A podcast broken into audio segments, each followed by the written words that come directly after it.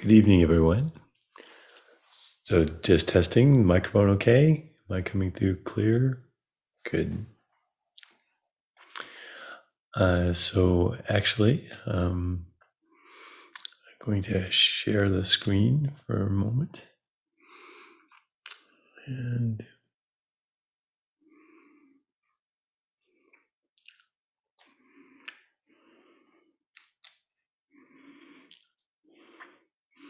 So, Mimi, I'm wondering if you could unmute and please read the third realization for us.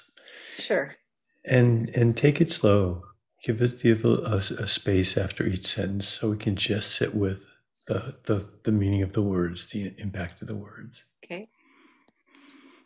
The third realization is the awareness that the human mind is always searching outside itself and never feels fulfilled. This brings about unwholesome activity. Bodhisattvas, on the other hand, know the value of having few desires. They live simply and peacefully so they can devote themselves to practicing the way. They regard the realization of perfect understanding to be their only career. Thank you. So this might be my favorite of the realizations, you know, and not, not the bits about the endless, uh, the being caught by the searching mind, or the endless pursuit of searching outside ourselves, but the later parts, the later parts, the living simply and peacefully, the notion of devoting ourselves to the way and the pièce de résistance, the aspiration to realize perfect understanding, and that aspiration being our only career. As Juby would say, wow. hmm. So let's dive right in. The human mind is always searching outside itself and, and never feels fulfilled. You know, we don't need a lot of explanation here. This just rings true. It's certainly true of Westerners. You know, we are, give me the rules, people. Give me the rules. Tell me how to uh, how to to show up and how to behave in order to get along. But it's it's true of us not only as individuals but as a culture, as a species. Human beings are constantly looking outside ourselves. For what? Hmm, for answers. For confirmation that we're okay and that we're doing the right thing, that we're behaving acceptably. we seek our, we seek outside ourselves to, to help solve problems in every dimension of our human life. You know, many of us reach adulthood with unresolved um, social and emotional baggage from childhood. We look for par- to our parents for validation, for confirmation that we're okay. We turn to others for advice on a, an inexhaustible list of things diet, lifestyle, health, uh, food, fashion, um, how we look and dress, how we feel about ourselves one one of my favorite memories uh, uh, on a self help thing was was the day timer. For those of you who were working 25, 30 years ago, we had day timers and they started as simple things and they got bigger and bigger and thicker and thicker. And they promised if you would just fill out all these documents and follow this process, you'll be in control. I could show you the binder that I I eventually had a, a, a full size binder size for a day timer. And now I use that for my wedding scripts when I'm doing performing wedding ceremonies.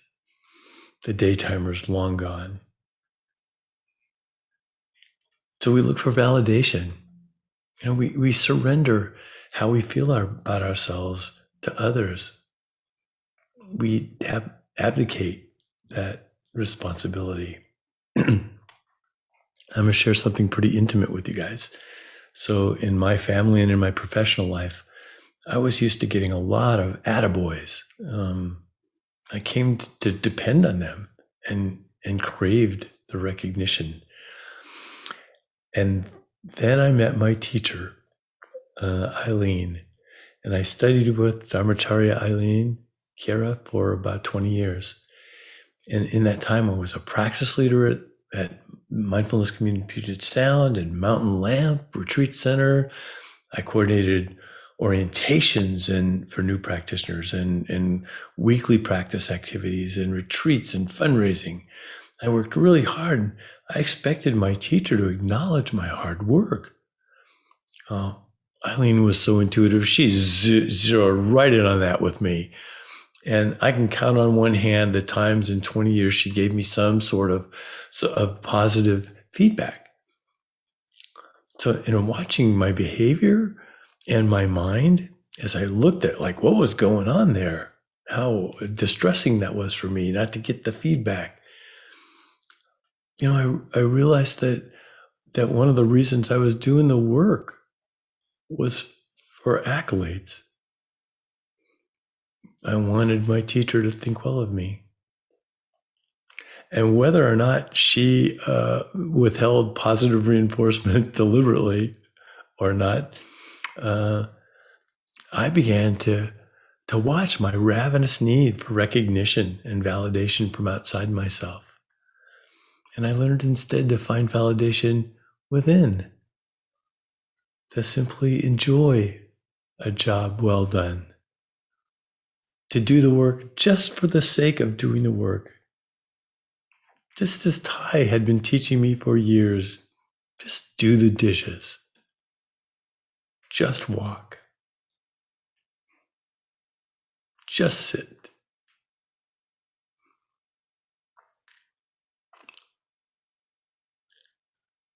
I was able to do the work for the sake of the Dharma itself. And I'm so grateful that my relationship with my teacher taught me that. You know, whether she intended it or not. how do we search outside ourselves? The, the self help industry. We read self help books. We listen to podcasts and watch TV series and go to church and hire life coaches and buy seminars and watch infomercials. And, and we come to Sangha. More about that in a second. In 2016, the US self help industry was worth $10 billion. And it was projected that by 2022, it would be worth $13 billion. And we already hit that. And it's just 2021.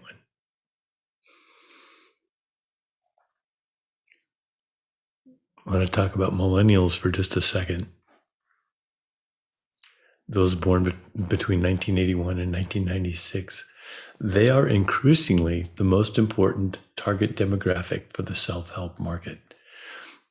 They've, they're abandoning millennials, they're moving on from us. For those of you who are included in us. um, there are 75 million millennials in the United States. And so that's quite a chunk of a, a, a, part of the of the fabric of society that that will once we can do it again wants to travel and there's a, just this really interesting study that I read called Generation Travel. It was done by Hotels.com. So you know what their interest was. But they've uncovered what they call the intrepid self improver. And it happens to be millennials. And this, this new type of millennial traveler, and they shun the sun and sea and all inclusive resorts. And what their focus is, is self betterment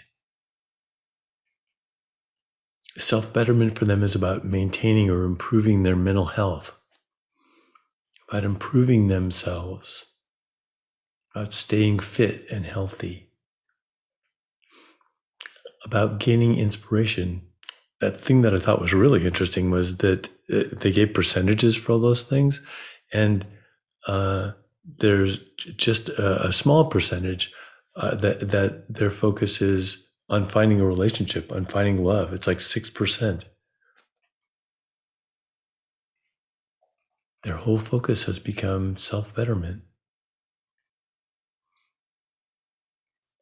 So we, we look to so many things outside ourselves validation, satisfaction, permission, and, and love. And we base our happiness on factors that we can't control. and therefore we end up disappointed. The human mind does all this searching and yet never feels fulfilled.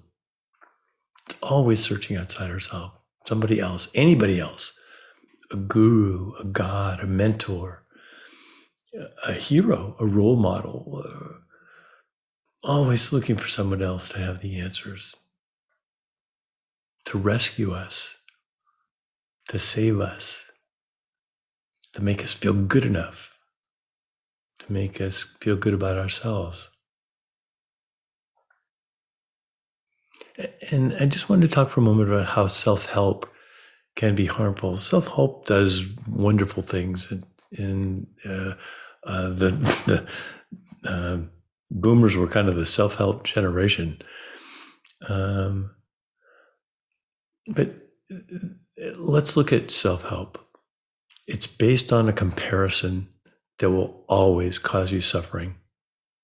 You, you, know, comparing you to this fit person that you're not like, or you to this great chef that you can't cook like, or or who uses cookware that you don't have, or comparing yourself to this successful or wealthy person that you are not. The invitation is to compare and always find yourself wanting.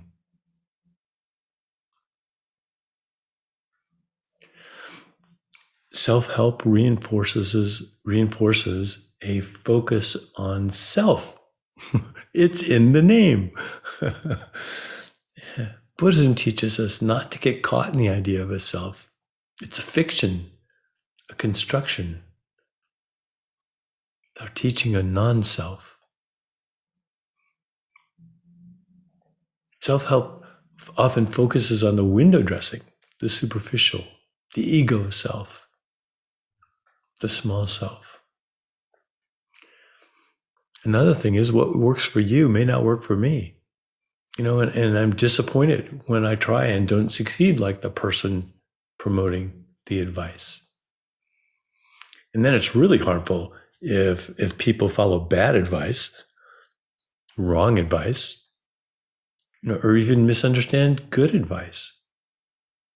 And there've been people that come up to me, have come up to me, or in a after a Dharma talk, and they said, "You know, when you said this, it really, really moved me to do X, Y, Z. This is what I'm going to do." And I didn't remember saying anything close to what they heard. So uh, even a person can we can offer good advice and it's the way it is heard um, certainly i take ownership for the way i said it. But but you know we we need to consider um, when we offer advice how does it sound? How is the other person hearing it? And it's probably a good idea to validate what they're hearing. So what is the role of, of sangha and Te, Thich Nhat Hanh, retreats. Isn't this search for fulfillment at least part of the reason that we're all here together? It's why we're here tonight, yeah? We hope to hear something that will break us open, help us finally break through and wake up. And we're always left feeling unfulfilled feeling that there's something more. There's something I'm not getting. I'm not getting something, and if I could just get it, then I'd be okay.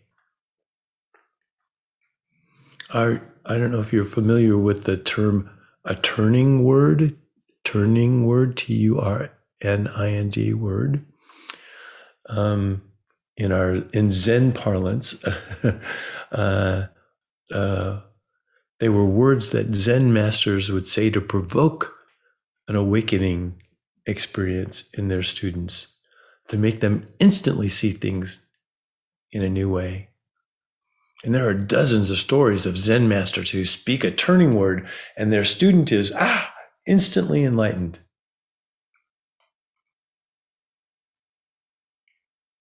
Are we waiting for a turning word? A turning word experience? What often gets overlooked is those students have spent years and years and days and nights of practice and study and meditation and searching their own minds. A good teacher can sense that and say just the thing that's needed for the student to wake up in the moment. So if you're waiting for a turning word, let's be preparing the ground. Let's prepare the ground with our practice.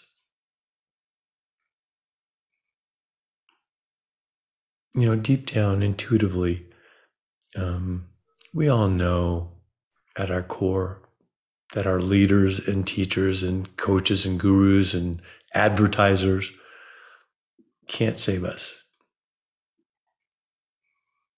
Everybody, teachers included, everybody else is just as human as we are. We make mistakes, we mess up.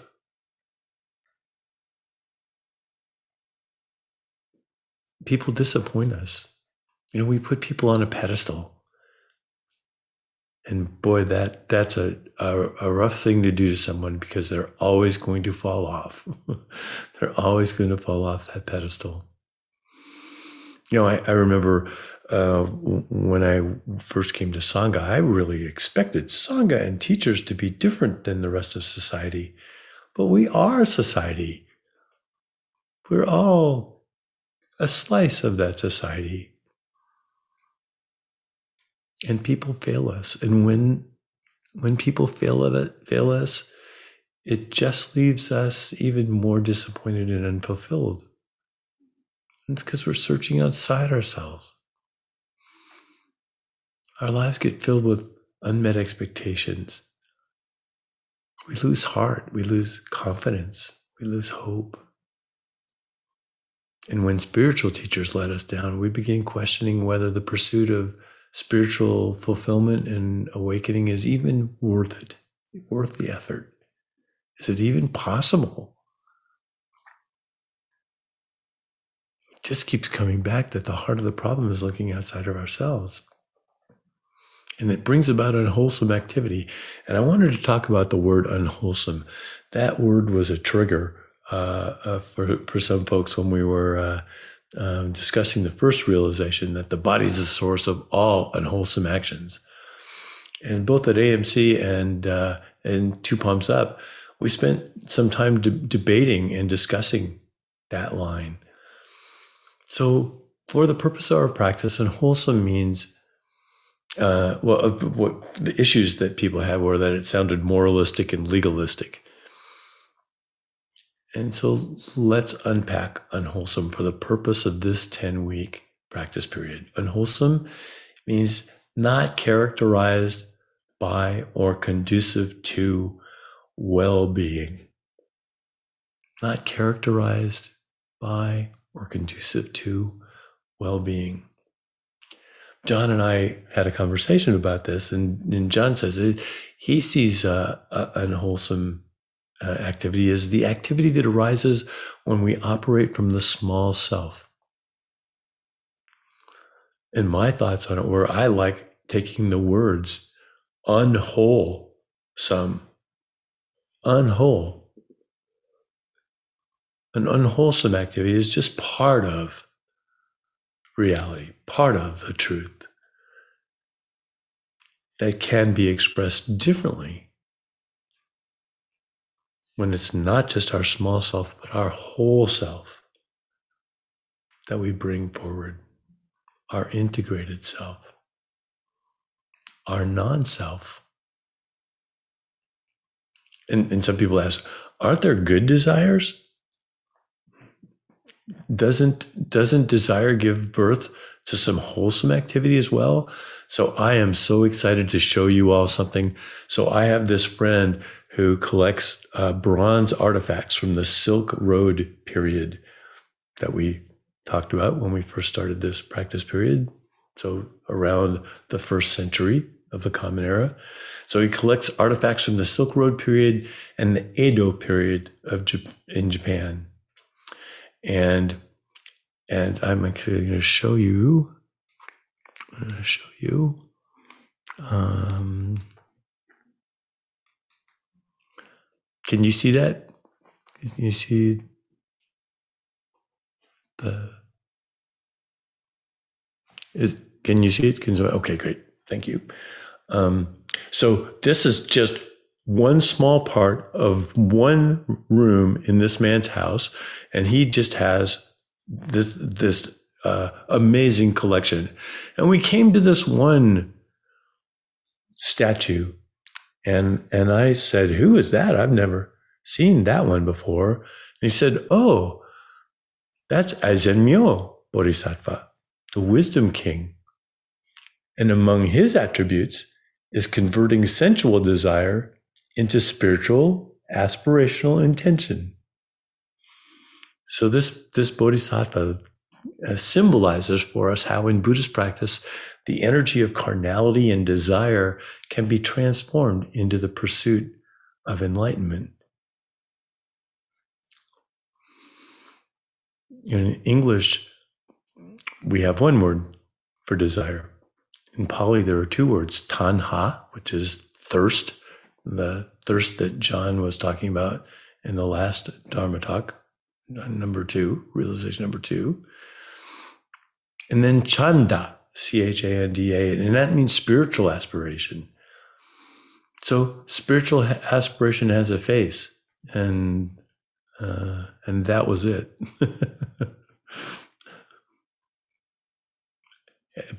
spiritual aspiration apparently has a red face. So bodhisattvas, on the other hand, know the value of having few desires. And we don't look outside ourselves for validation. It comes from within. And there's this lovely paradox. When we stop looking outside ourselves for validation, when we give ourselves permission and validation and love, we're much more likely to get these things from other people. You know, the value of having few desires, that thirst and craving, back. And I want to make a point here, and that is um, desire is who we are. You know, I hear and see this tendency among us as we've been talking about desire um, to conclude that it, it the desire itself is bad, but it's part and parcel of who we are. You know, John invited us to look closely and watch kind of as desire pops up again and again, and I was really with that in the uh, in the week after his talk on that subject. I saw how desire works. It's right there. It's like breathing in and out, it comes every single moment. So, our work is to observe how it works in us, to notice how it controls us. And here's the key to the whole evening. What's the antidote to this tanha, to this desire, this endless craving, this endless searching outside ourselves. It's to cultivate contentment. The definition of contentment is being okay with things exactly as they are, and not just okay, but in alignment. You know, John and I have this dear sister, Sangha sister, whose husband is dying. And as he's nearing the end of his journey and his energy is decreasing, our friend is aligning her energy with his. And they're having, they're experiencing this beautiful, open, blooming together. Contentment is realizing and actu- actualizing that nothing has ever been in control and will never be in control. control was another issue we all talked about a couple of weeks ago. Contentment is realizing that nothing has ever been in control and never will be in control. Control is an illusion. Contentment. Hmm. Contentment means the kingdom of heaven is in your midst. As Thay compared our practice to Christian practice.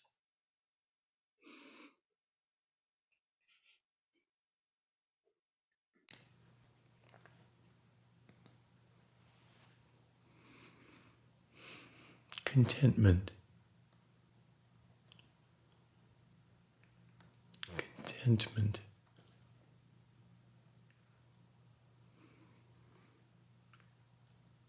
Bodhisattvas live peacefully, simply and peacefully. And what is that?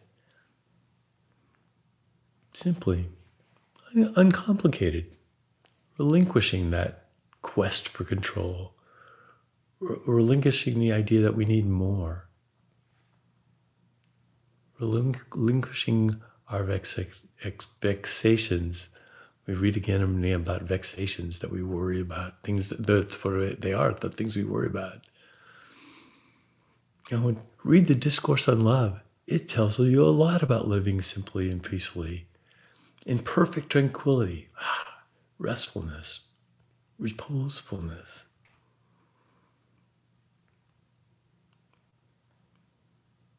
Read the discourse on love and see what it says about living simply living in beauty with senses calmed, without being covetous and carried away by the emotions of the majority.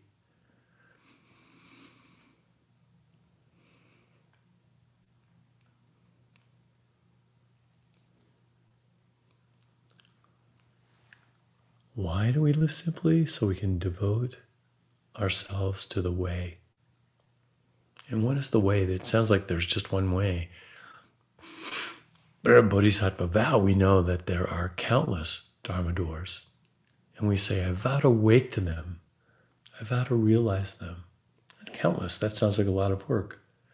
But we can each choose one door, whether it's meditation or study, whatever our practice is that really brings the Dharma to life for us, that is our Dharma door.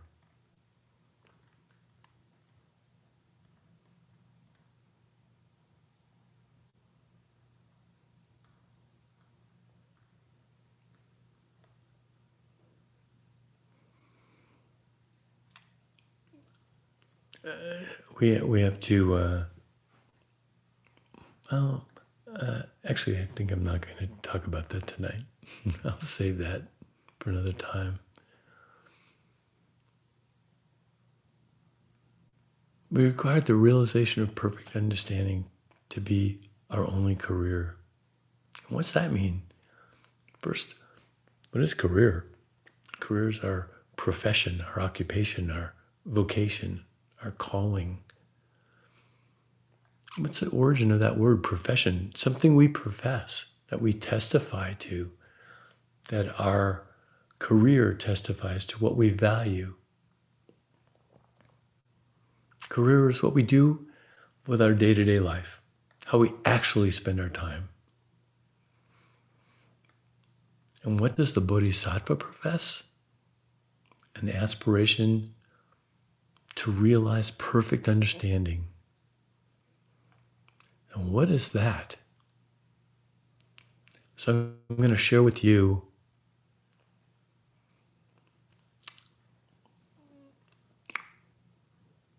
I'm going to actually copy and paste it so that you, you can get it.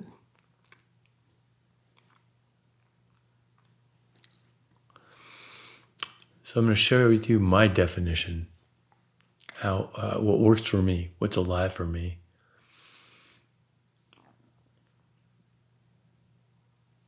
We aspire to recognize, observe, and completely grasp how the mind works. Boom. we aspire to recognize, observe, and completely grasp how the mind works and overcome our enslavement to it.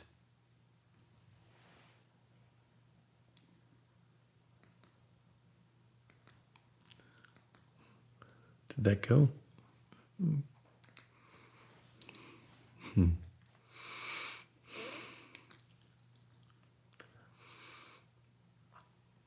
We learn how to recognize how the mind works by watching it. That's what we do in meditation. We watch how the mind works. And that leads to insight, which is the capacity to, to gain an accurate, deep, and intuitive understanding of our situation. And insight leads to wisdom. That's the quality of having um, experience and knowledge and good judgment. And wisdom is the gateway to our liberation. When we free ourselves from the enslavement to the mind, we become happier. And coincidentally, we, we make the world a happier place. We practice clear seeing and practice loving kindness. One morning after practice last week, after morning meditation, Judith said, Love and clear seeing are what I want to pass on. I want them to be my continuation.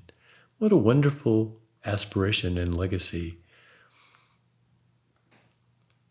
Love and clear seeing.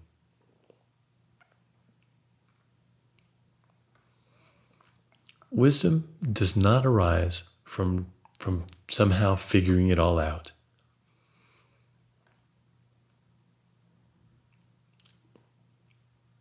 Realization of perfect understanding is realization of our Buddha nature. We awaken to the way um, by completely and with full authenticity being our true self. We are by nature Buddha, as ice by nature is water. All beings by nature are Buddha. We wake we awaken when we practice ordinary mind.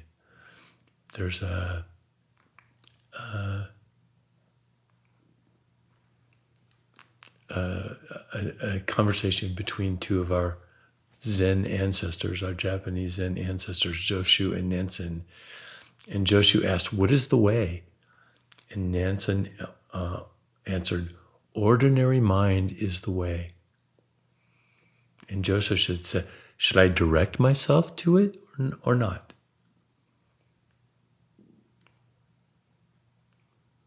Nansen said, If you try to turn toward it, you go against it. And Joshu says, well, if I don't try to turn toward it, how can I know that it's the way? And this is what Nansen says The way does not belong to knowing or not knowing. Knowing is a delusion, not knowing is blank consciousness.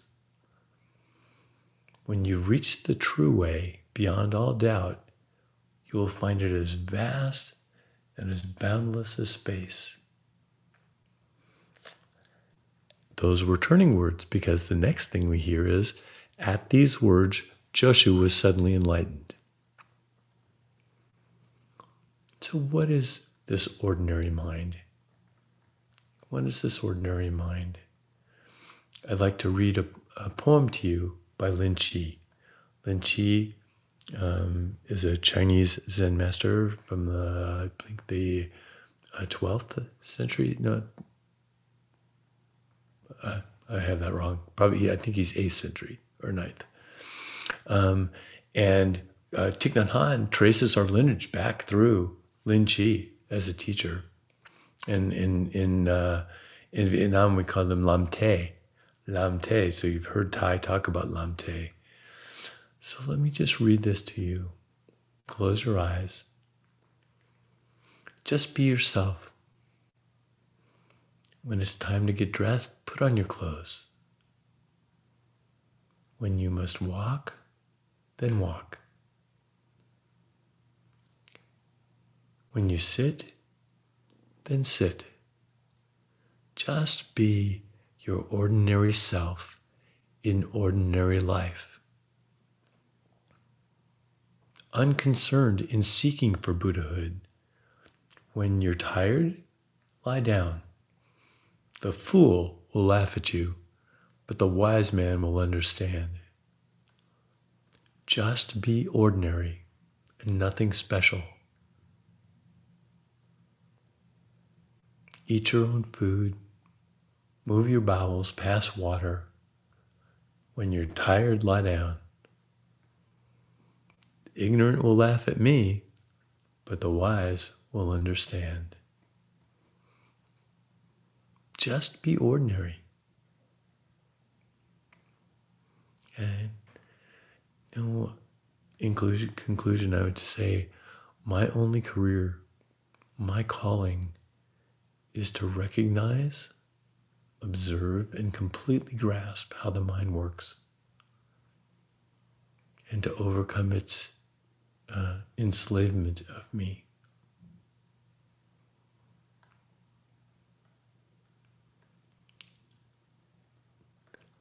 There's a, a paradox that the Buddha Dharma teaches we are uh, perfect exactly as we are.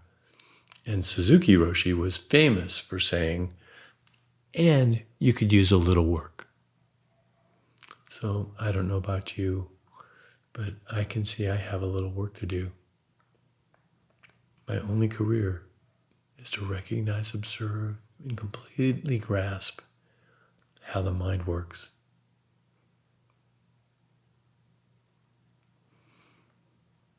Join me. Thank you.